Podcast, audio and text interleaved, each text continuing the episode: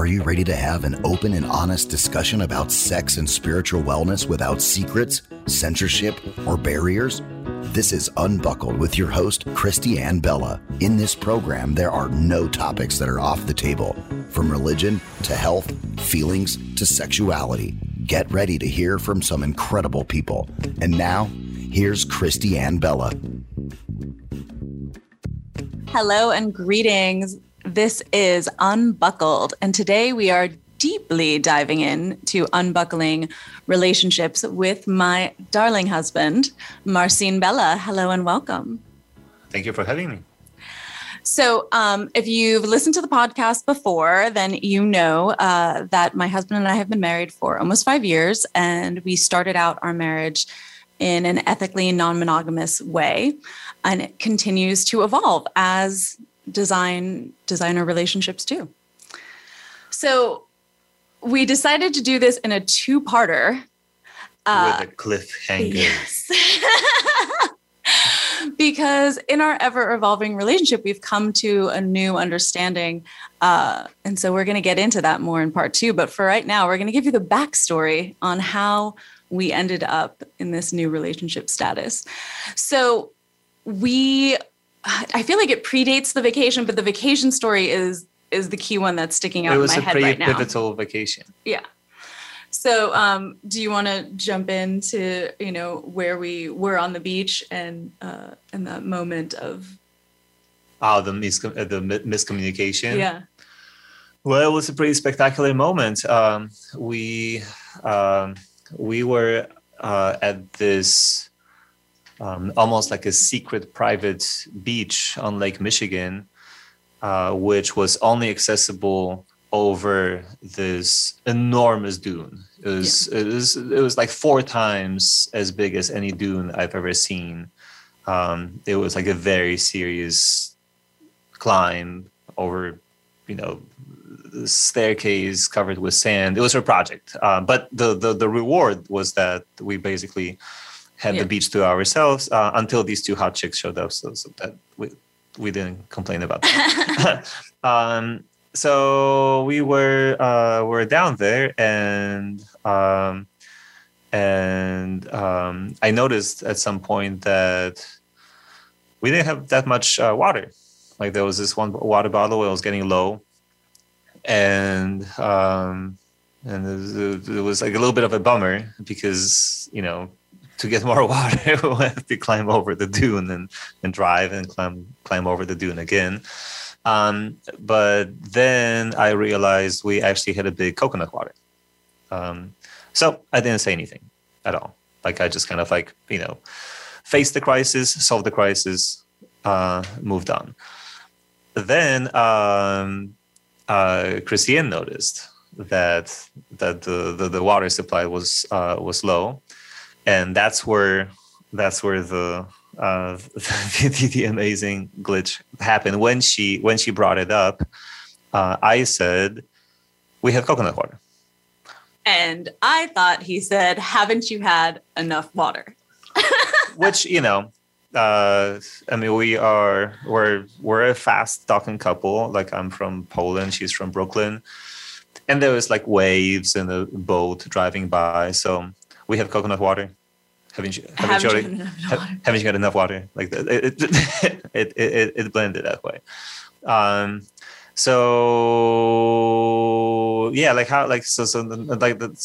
did you what was going through your head when you thought I said, haven't you already had enough water? I was, I was definitely immediately triggered by this idea of somebody else telling me what my body does or doesn't need, like somebody interjecting to, what's happening for me, and having their own opinion. And then also like this idea of I couldn't take, so I was acknowledging that I wanted more water. I could feasibly go get it if I needed to. And so this idea that somebody would respond in such a way to say, like, I'm putting this burden on you and they didn't want to take it on. And so, to just kind of shut down the whole idea. which I realized, you know, it's like I heard what I heard because I have a backstory that predates you.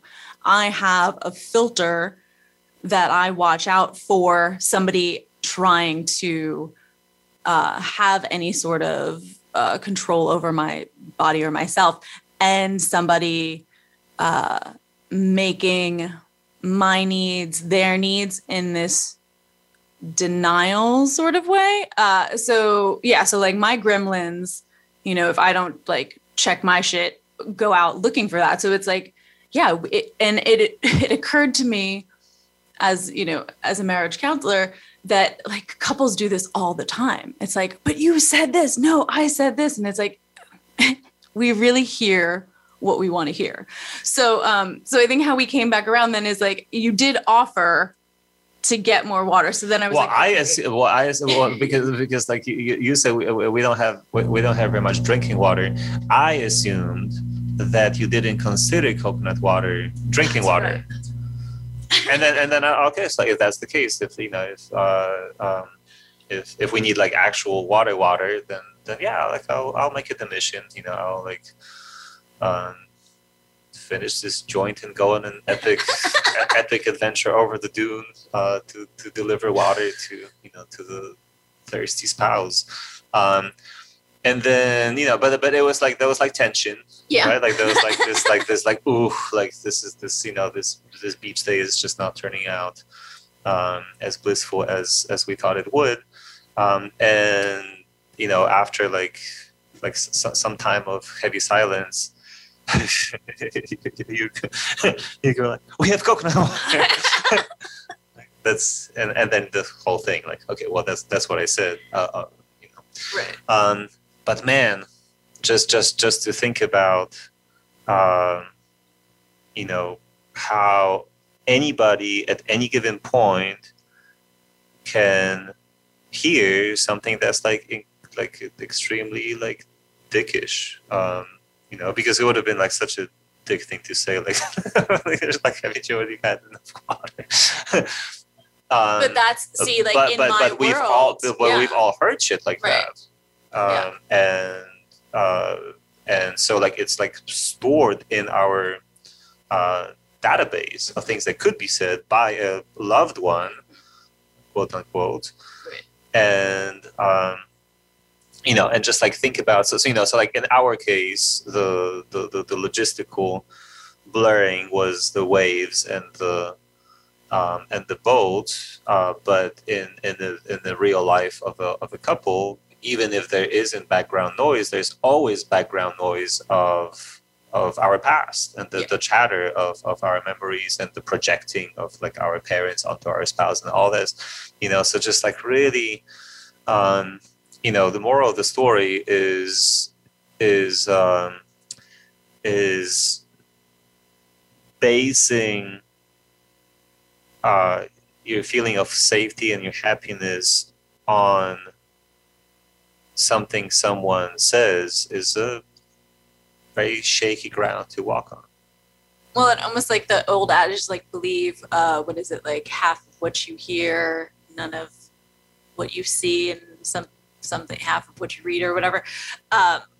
Totally butchered that quote, but, but there is this idea where, yeah, you cannot totally believe that your version of the truth is 100% real, unfortunately, because it's painted by things. Like my brain, the way it's designed, it goes through and it starts like a checklist. It's like, is this male? Yes. Is this, you know, person with intimate relationship? Yeah. And it starts going through all these things of like, okay, does it meet all these criteria? And then if it starts to meet these other things where it's like, so now it's on alert. It's like, oh, it meets a lot of the same criteria as this other traumatic event. And so it's like, I have to do the work to not go down that story. And so what I was most proud of myself in that moment was that when I thought I heard you say that, I didn't respond. You didn't lose your shit. Right, which would have been my previous thing, would have been to like lose my shit and like go and, you know, so like some whole tirade, like not really with you. I feel like we really entered consciously into this relationship with like a no yelling policy that like 90 7% of the time we've adhered to. There's been very minor.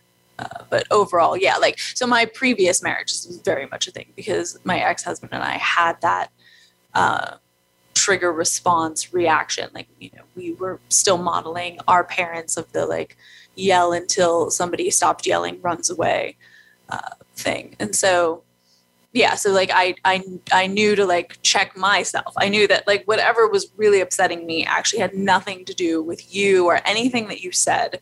And it was solely on me to scan through and see, like, okay, what am I doing?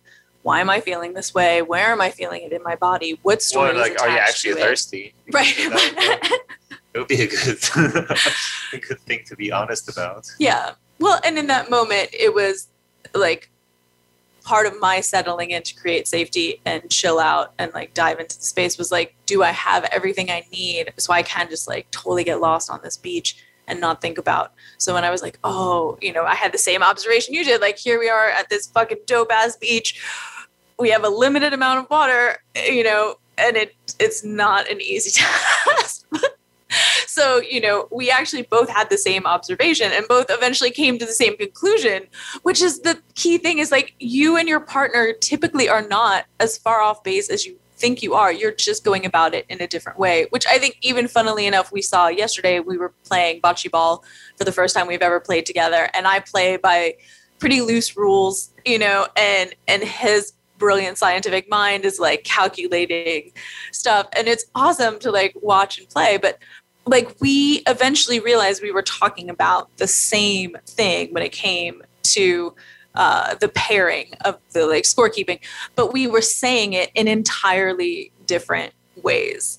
And I think that applies to so many areas of our life. And, you know, I know love languages gets kind of, like, a iffy rap because the guy's, like, uber Christian monogamous dude, but the overall concept is there. And then there's some brilliant people out there who have, like, built upon it that have made it more queer poly friendly, but there are ways in which we communicate. I mean, we just learned certain patterns of what, you know, is the driving tone or the underlying theme. You know, it's like a narrator in your head. There is our own bias anytime we're communicating or viewing the world. So, so that brings us to Chicago and the stroll. The Walgreens. Oh, the Walgreens. Oh, my God. Yes. Okay. The Walgreens. So who wants to kick off the Walgreens? I'll kick off the Walgreens story. You'll okay. Kick off the Walgreens. So. Overall, I do live by this idea that, like, you know, I am creating my own reality. Like, I am, and you are, and we all are creating our own reality, and they intersect with each other. So thus, I do make an effort to be mindful of my thoughts, of the things I say, because at any given time, you know, my theory is that we could be slipping into another dimension or timeline or whatever it is. Like, we can constantly be changing stuff. And I've played with this, and it's fucking awesome. And I've made, like, the reality is elastic. Yeah, there we go. It's created by our thoughts, and thus changes all the time. So, so I'm very mindful of who I have around me for that reason, because I want people who are co-creating awesome stuff. Like, my friends and I are co-creating, you know, this gorgeous jet plane that's going to have space to do yoga and call it the Green Dragon. So anyways, we are in Chicago. I insist that we go to Chinatown and get food, that it's going to be a smooth, easy drive. We're going to be able to slip in. We're going to find parking. We're going to eat dope-ass Chinese food in Chinatown.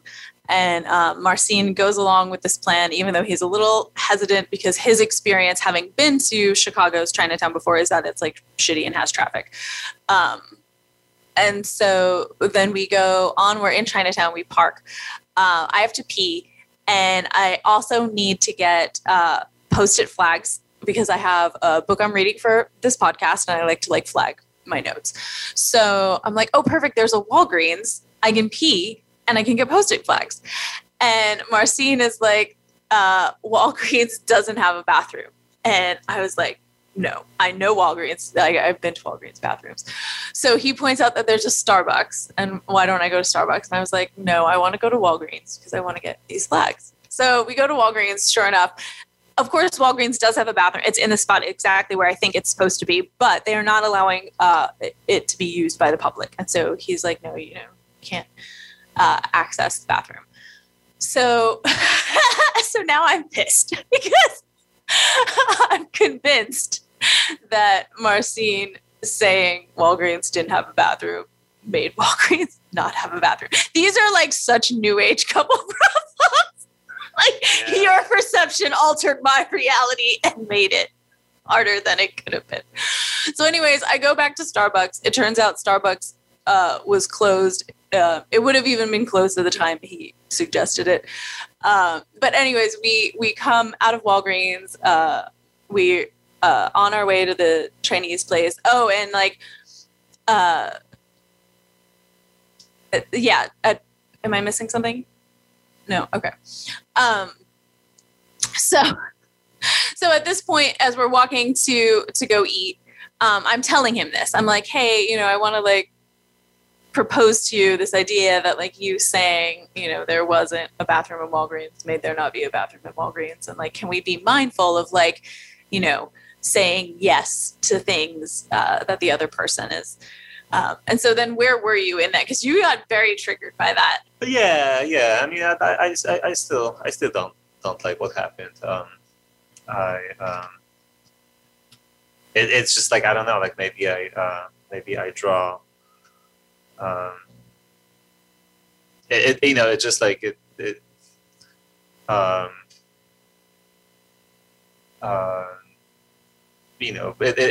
made me realize how much I, you know, mostly exist in like the linear three-dimensional reality where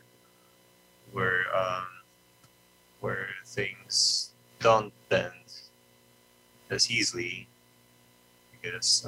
So anyway, like I thought that my wife getting pissed at me for manifesting the lack of bathroom at Walgreens was just too much, you know. And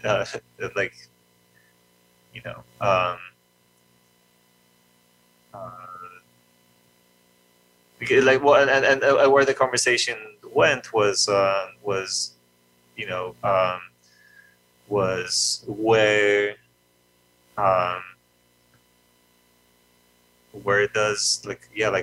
where does one draw the line, you know, where does like the useful suggestion and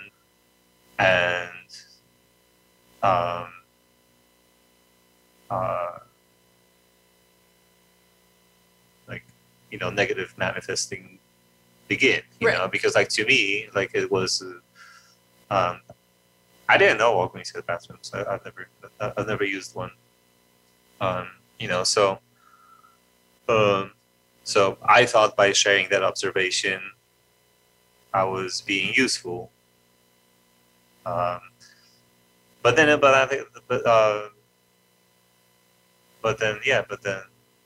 like there is literally like at that point like there was like literally another reality, which wasn't my reality, which is that Walgreens had bathrooms. And then I kind of like... And was on the same side of the street as the Chinese restaurant. Well, I didn't know that. Yeah, because that's like... So again, it goes back to like how brains work. Like, so yeah, so my brain like evaluated like where the restaurant was, where the wall, you know, and like plotted out this whole thing. Because it was a crazy intersection. It had like this like weird like 8-part triangular like thing. Like it was a very funny intersection. But yeah, I think, you know, like this idea that we run commentary, and this is actually something, this is one of those parts where my background in working with people on the spectrum and myself, I am also a neurodivergent, you know, this idea of how we narrate, you know, we sort of like narrate for other people. So we jump in and give, we're like, oh, I have an observation on this. I'm going to share it. And it's like, is it necessary? You know, and so that's a tricky thing too. It's like, so yeah. So if you went through the whole, is it true? Is it kind? Is it necessary? It's like, sure, it was true to you and it felt necessary to you. And I mean, it wasn't kind, or it was like a neutral statement. But yeah, but in my world, it wasn't true to me and it didn't feel necessary to me. And so then I began to judge it. I began to say like, oh, was this an unkind thing? Like, why are you, you know, projecting your altered reality into my world? But that's just it. Like, we are constantly co-creating. And so one of the things we realized is, you know, it's my energy, it's his energy, but like our relationship becomes its own entity. It is like this other piece. And so when you kind of came around to this idea of, you know, it being either a negative or what was the other? It was either a negative, or an observation, or a negative, like bias manifesting. So then, what shifted for you there? Well, nothing. I got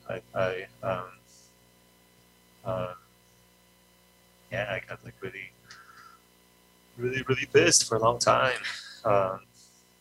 You know, and when, you know, when we get angry, it's really that we see a negative mirror, like we see something we don't like, you know, because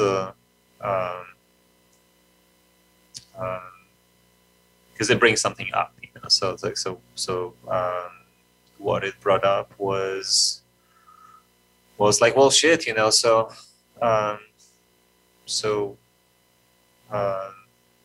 how do we, you know, how do we do this, you know? If like, okay, so like if somebody is like driving to me, to my house, and I think that the freeway is closed, you know, do I tell them? Or if I tell them, then I create the reality in their head that the freeway is closed, which would otherwise be open. I just don't know. Like, so, you know, so it made me feel small. It made me feel like a, you know, like a novice in this whole fifth dimensional living, and inadequate, right? Like, you know, and also I just thought she was insane. Like to, you know, like to like really flip out about something like that. I didn't think I was flipping out. I felt I was like, you know, addressing a valid point, because it's kind of the same thing that we saw cough up with you know, this overall like art of living as an observer of your thoughts and co-creator of your universe thing, and when the vid, you know, and so how many people we saw where it's like, oh, you know, how do you believe this thing over here but not over here? Yeah. And so yeah, you know, to me I was like, you know, when we like, so I one of the things was I want $10,000 or more, and we ended up with like $30,000. You know, like we've seen it work and we've seen it happen where like there's been something, you know, some trip or some amount of money or some whatever, you know, like awesome stuff shows up. Like it's pretty constant in our world that we think of an experience we want to have, you know, going on people's boats, like, you know, all these like amazing things we've had happen that, yeah. So I just felt like in that moment, I was like, oh, wow, you know, we want to keep playing this game in this way of like saying yes to life. And, you know, and what it was more, you know, I was genuinely curious, like why you, again, because I also have a backstory, right? Of, you know, why is somebody telling me I can't do something just because they maybe had that experience? Like, you know, is this, yeah, what is the purpose of this feedback? Is it to, you know, have control, right? So I think that's something that, like, you know, couples butt into a lot, is this idea, like you were saying, of this like inadequacy, this like woman, the female energy challenging and then feeling inadequate and like almost, would you say even like rejected or? Yeah, just, you know, just like blamed disproportionately, I guess, you know. And that was like another level, you know. It's like one thing when like you really like actually like physically time space do something, and one like you manifested the closed bathroom. And then, you know, and then it's like, you know, like you could have still manifested an open bathroom. But yeah, and I realized my manifestation won. Like, well, and that's what I actually realized is like you're, you know, if there is a thing in which someone's manifestation wins, mine wasn't going to, because then I was going after it out of anger and scarcity and vengeance. I was like, I was going to prove to you that there was a fucking bathroom.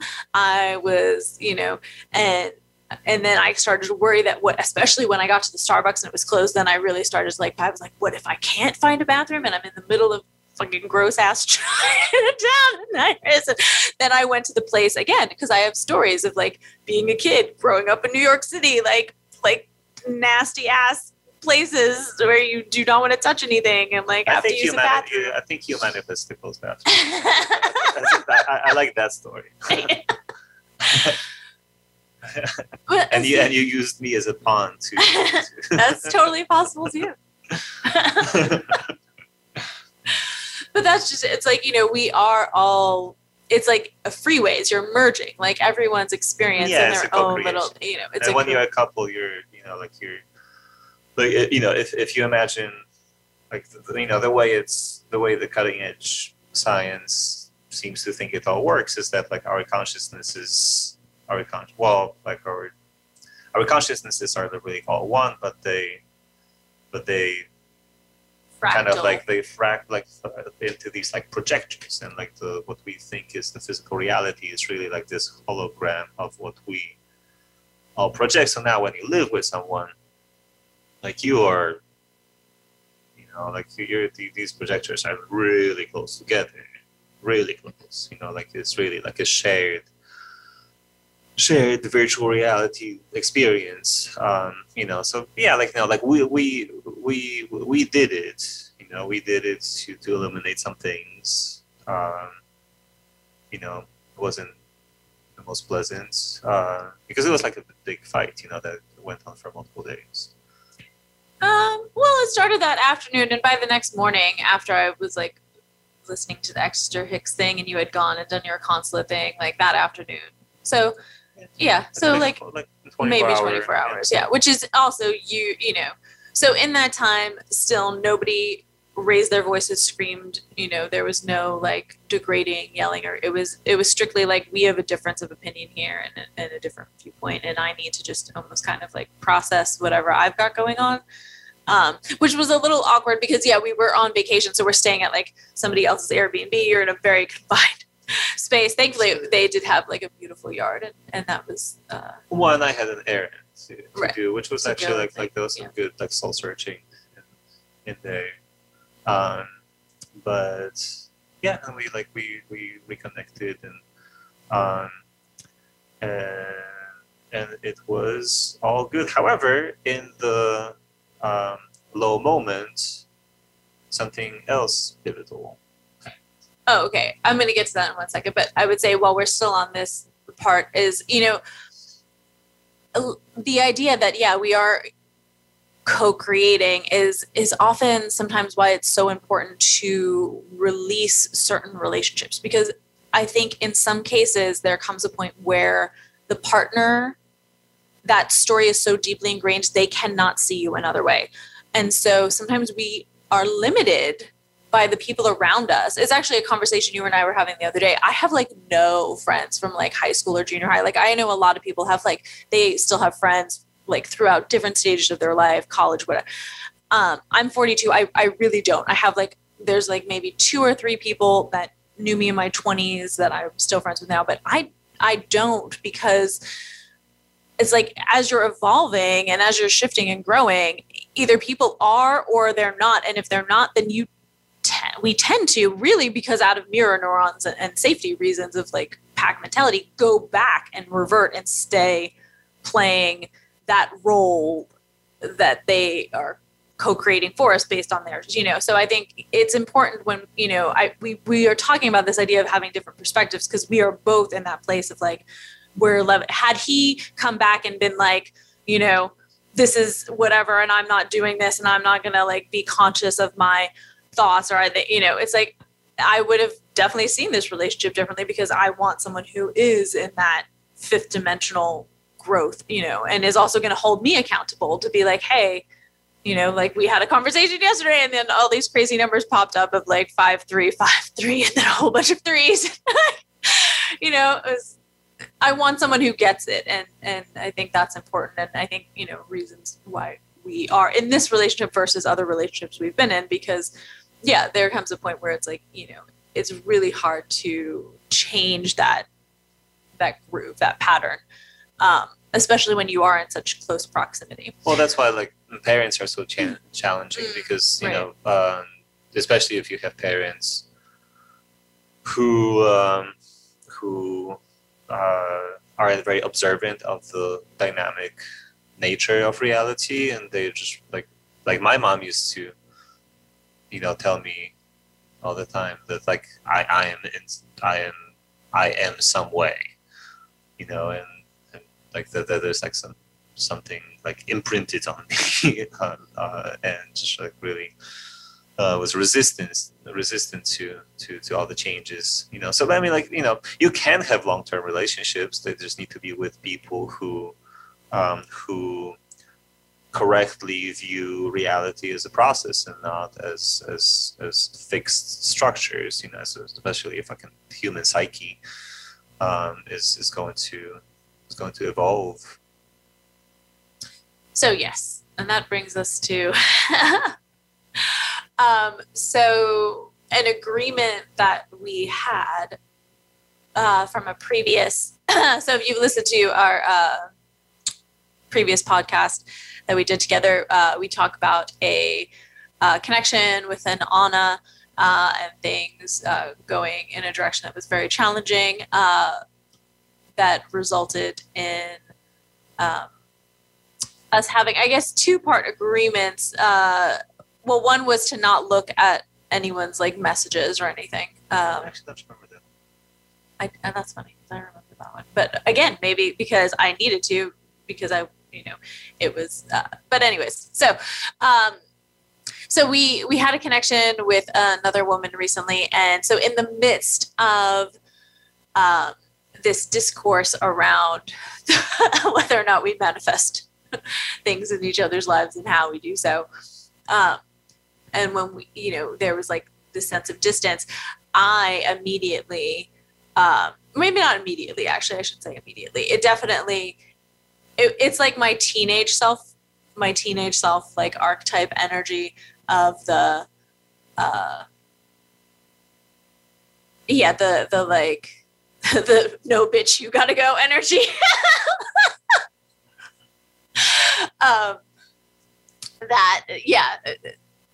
So that coughed up, and so he always has his phone on him. Like, it's very, very rare. But I honestly, because we do work together and we do so much work, I have access to everything all the time, which I guess is why you didn't consider it a rule, because you're like, I have to look at a lot of this. Like, well, and like, you know, and like if my phone is laying down somewhere and the message pops up, then you often hold my phone, you know. So like, so I don't. I have like this overall philosophy that I just don't do or say anything that I don't want anybody to hear or see. My little buzz phrase is like live like you're on camera. You know, just don't do anything that you would be embarrassed for others to see. You know, so I don't have communications that I don't want you to see. Right. But yeah, I had a paranoid moment, and I went and looked, and then of course, like, there was nothing to see because there is this transparent life, but I had so much guilt and shame around that because it is such a thing for me, again, because I have a backstory. Like, I have a backstory of, you know, my father preaching this whole concept of having privacy and not reading each other's stuff because he hated it so much that his mother did it to him, but then he did it to me and like would read my journals and like, you know, so yeah. So then I, you know, for me, it was like my own integrity of like, oh, I want this trusting situation where I don't have to like think about you writing or, you know, and I also, again, believe that I don't attract people in my life who would do that, but my own stuff coughed up. And then, you know, I did the very thing that I, you know, would have judged somebody else for doing. And yeah, and felt that, you know, that act in itself was just. I don't think you ever said what you did. Oh, that I looked at the messages on your phone. Yeah.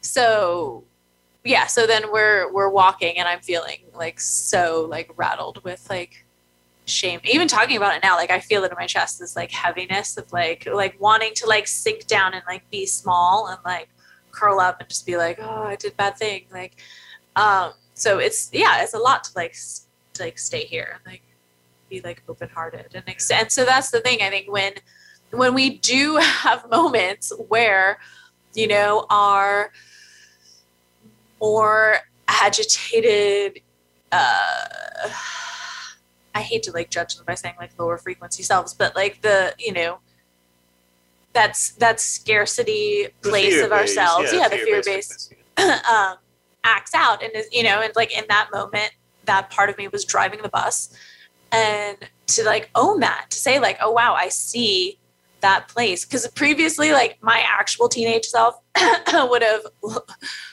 back then we didn't have phones. We had pagers or notebooks, like people, you know, like whatever you find like written around. But yeah, like I would have looked and then I would have picked a fight with you and like manipulate, like, you know, like, so it's important for me to one, see like how much I've evolved, you know, relationally over the years. But that there, you know, there was even then something that predated that, which was fucking good old parent relationships. And so I brought that into how I dated as a teenager. And even though like that shifted, there is still like remnants. It's like the, you know, we have these residue moments where, yeah, like we're acting out of our integrity. And, I think to be able to come to that place to say like, wow, okay, I acted out of my integrity and I'm genuinely sorry. And, you know, what do we need to do to create, you know, practices of healthy trust or communication? Or, you actually, yeah, you were really not, I still am more, more bothered by, and that's the thing is that, you know, oftentimes we will project then, because we don't want to look at our stuff. We don't want to sit in our own discomfort and be like, wow, like I feel there's this part of myself that I'm judging that I want to separate from because it feels lesser than who I want to think I am. And instead to actually bring that part of you back in and just be like, oh, wow, I'm sorry that you felt that you had to do that. And I see. Yeah, that's how I felt. I was like I didn't care that you, that she read a couple messages, but I was like, you know, like, yeah, I was like, I was,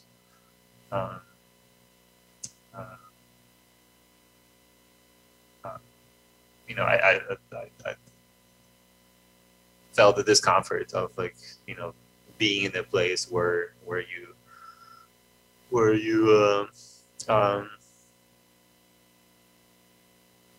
come to the place. But, you know, but what's most important is like, you know, like what would there have been in those messages? You know, like what were you afraid of seeing? Right. Total. Like, yeah. Abandonment stuff or, you know, well, that I was like plotting to like divorce you and like and like move in with her or something or right, like what? Yeah, that there is that there is somebody who is more desired or some place where you would feel like you want to be in this too. Right, yeah. And then which again I know isn't like, you know, but then like right. Like yeah. Yeah, but then what if, you know, what if something like that is true, you know? Right. Then that's the reality. Yeah. And, And so that's just the thing. I think what we realized in this is like how absolutely arbitrary any of these rules are. You know, any, you know, even if there was a rule about not looking at the messages, or there is a rule about like whatever, like even if you are monogamous and you're like, oh, we took these vows to say we're not going to like have sex with someone else, or like, you know, we have laws against murdering people. That doesn't actually stop anyone. No one who wants to murder someone is going to be like, oh, but there's a law against it. Same way, like, you know, even if we had 100 rules about phone usage, like if that part of me was like in that moment, you know, so strong that I was like, no, I have to do this. I have to know. I have to like, then you're going to do it. So it's yeah, like, well, the whole, you know, the whole idea of rules and laws is completely mistaken. You know, the whole, like, we could actually, like, our whole society could easily right now function without any legal system, because yeah, like you said, the existence of laws doesn't stop anyone from doing anything. The legal system only catches a very small percentage of people who do certain things, so it doesn't really, you know, the fact that there are all these prisons doesn't really protect you, because there's other people who aren't in prison right now who could break into your house, and nobody chooses not to do something because that there are laws. It's just like you know, so like the truth is that anybody will always do whatever is happening, and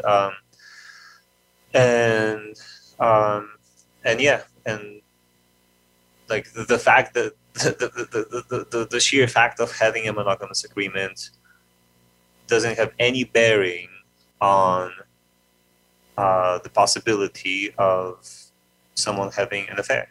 Or like leaving that, you, like, or... yeah, like there's, you know, like, and we know it happens a lot. So, what do these agreements do? Like nothing good, honestly. Like nothing good. Like they like, for instance, you know, typical situation, monogamous couple, someone is attracted to someone else, right? So, this is something that is natural and will happen.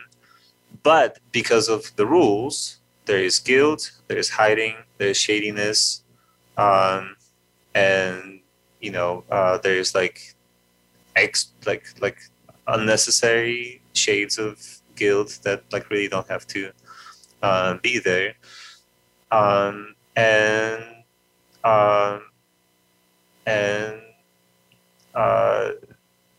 You know, like it really, like, you know, we are evolving in the direction of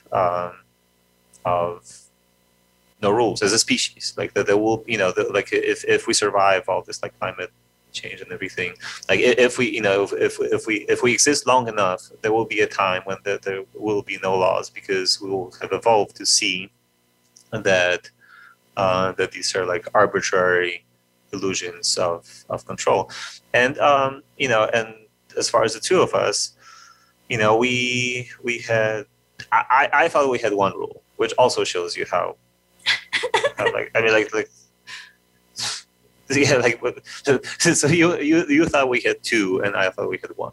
It just shows you fucking rules, you know. But you know, but the one I thought we had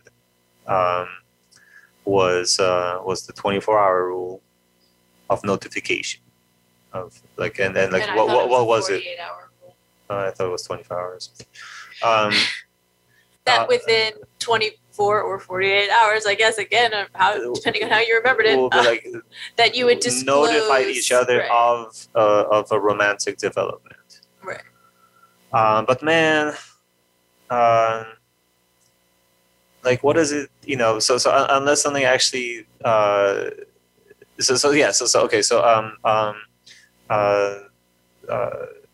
what happened with our previous situation is that, you know, I thought I followed the rule and disclosed the sort of like, you know, the turn toward intimacy, and you don't remember it because you probably thought it was a conversation about something else, you know, that like we, you know, that like she and I cuddled, but kind of like how like a lot of like artistic types just cuddle, and there wasn't actually like, and then like how do you define romanticism? Where like, you know,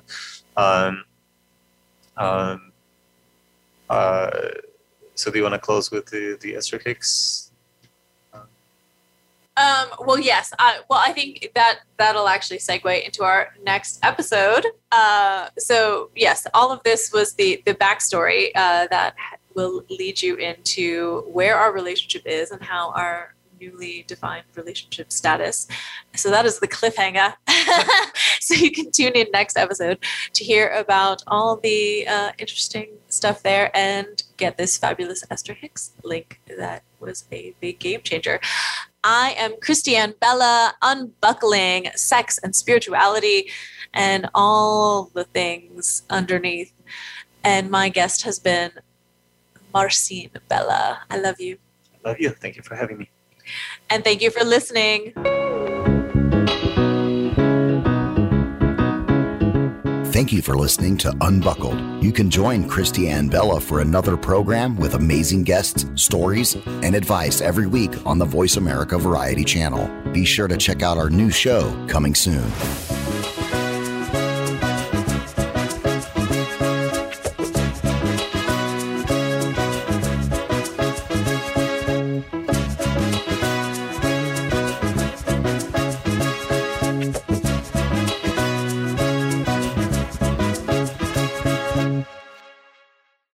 How much sound you hear all the time. Noise, music, your own heartbeat.